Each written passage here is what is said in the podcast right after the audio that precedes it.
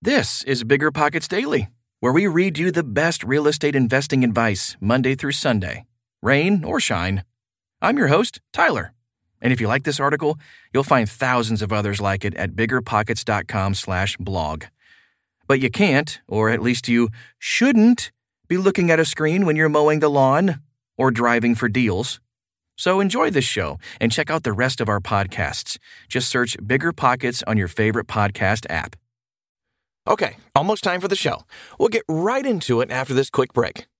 This show is sponsored by Airbnb. Did you know that a long time ago, before I ever started my real estate business, I turned one of my first primary residences into an Airbnb? And that's the extra income that I needed from Airbnb that gave me the confidence to go out and work for myself and eventually quit my nine to five job. And now I have dozens of Airbnbs all over the country. I've even partnered up with the old David Greene on a recent property in Scottsdale to take our portfolio to the next level. And of course, we host it on Airbnb. But you don't need to be a full time real estate investor to start on Airbnb. As a matter of fact, I was self managing 10 properties while working my nine to five job, so I know anybody can do it. Think about it this way you're looking for extra income and going on a vacation. Wouldn't it be great to rent out your space and let your property pay for itself while you're gone? I did this one time. I pitched my wife and my roommate, because we were house hacking, on the idea of renting out our home, and it paid for all of our expenses on a trip to Mexico City. So go and give it a try. It might just change your life, just like it did mine. And I really do mean that. Your home might be worth more than you think. Find out how much at airbnb.com/slash host.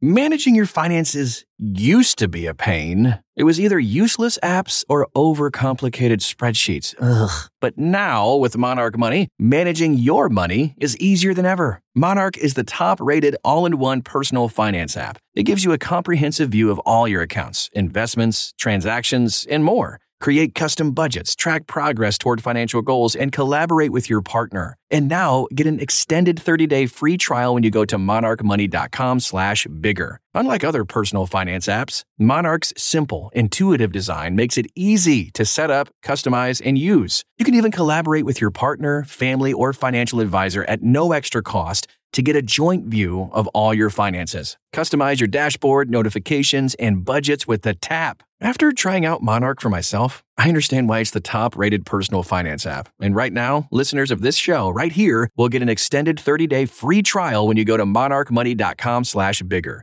That's M-O-N-A-R-C-H-M-O-N-E-Y dot com slash bigger for your extended 30-day free trial. New landlords? Set your expectation by understanding the tenant life cycle by Nathan Miller. The concept of being a landlord sounds simple enough. Purchase a property, find trustworthy tenants, sign a lease agreement, and sit back and watch the rent come in. Unfortunately, the property management business is rarely this straightforward, and many new landlords are overwhelmed by all of the steps required to successfully manage rental properties. The general order of operations and standard best practices can seem complex until you can build an operating procedure that works best for you. Generally speaking, the tenant life cycle involves seven stages vacancy, screening, leasing, move in, occupancy, ending tenancy, and move out. 1. Vacancy. The beginning of every tenant life cycle kicks off with an empty rental property.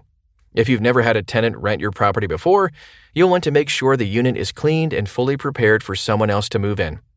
Invest the time and money in high quality photos that will showcase your property's interior and exterior features as you get ready to list it for rent. If you've been renting the property and are simply dealing with tenant turnover, take advantage of the unit being empty and tackle any repairs or maintenance issues that need to be addressed. This is a great time to start building tasks into your operating plan.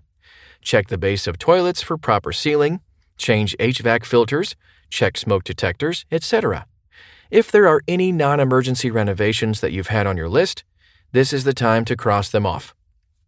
Before moving on to the next stage, your last step is to create a rental listing that includes all of the details and photos of your property. Elaborate on location, pricing, differentiating features, community, the application process, and general lease terms. Put together a marketing plan that might include online listings and syndication networks, flyers, yard signs, and word of mouth. You'll know the word is getting out about your available property once the phone starts ringing and emails start coming in. 2. Screening. Once you've started marketing your available rental property, it's time to start scheduling showings and considering potential tenants. The COVID 19 pandemic has opened the door to options like virtual property tours or self guided tours, but safe in person showings with landlord and tenant, both present, are still the popular option. Whichever method you choose, be sure to provide all necessary information like rental applications, rental criteria, and property information to weed out unqualified or uninterested tenants from the get go. It is important to review your state's regulations before you begin processing rental applications. In many states, landlords are required to process applications in the order received, while in other states, you may be allowed to review and process multiple applications at once. Call current and previous landlords, work and character references, and consider scheduling a tenant interview to ask any additional questions you may have. Tenant screening is a vital part of the screening process, and you should follow best practices according to your state regulations when it comes to background and credit checks. Number three, leasing. After you've screened and qualified applicants and selected a tenant, you'll need to enter into a lease agreement.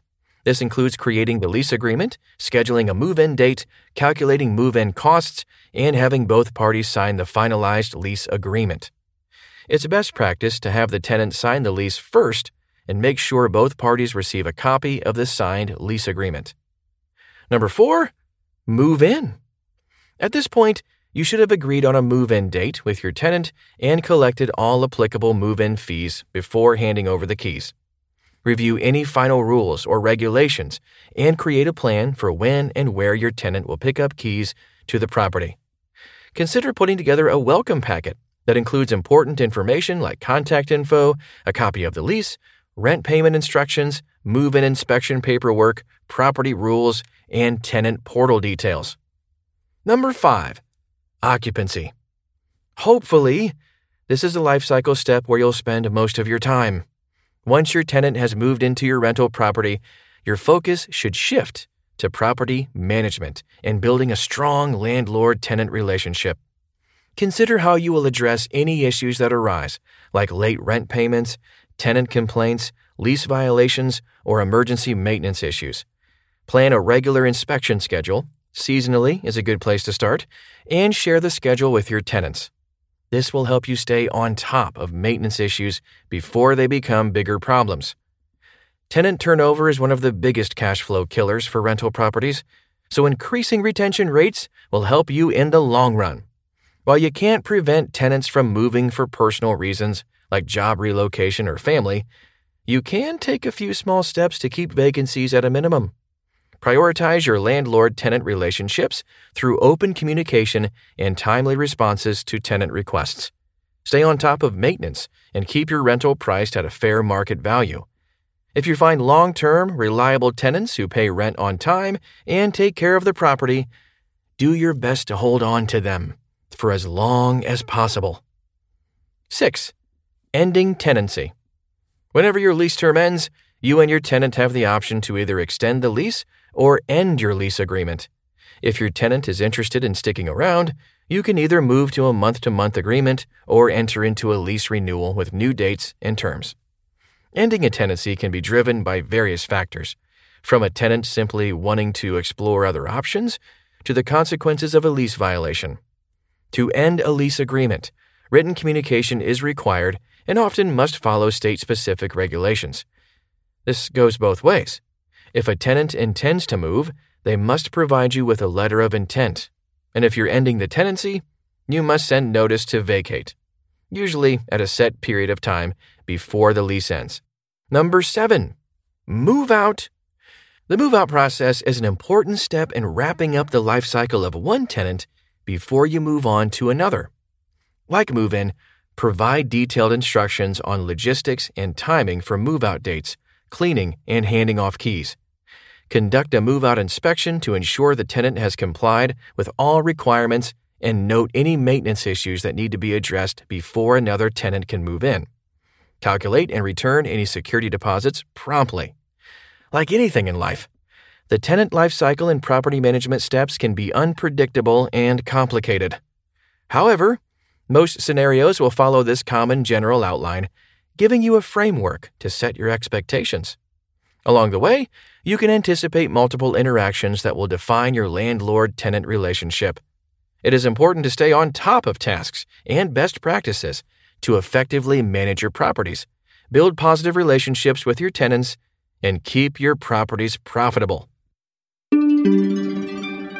I hope you enjoyed today's article. Remember, you can find thousands more like it at biggerpockets.com/blog. And you can unlock new tools by creating a free account at biggerpockets.com. And for another fresh perspective on real estate investing, join me right here tomorrow.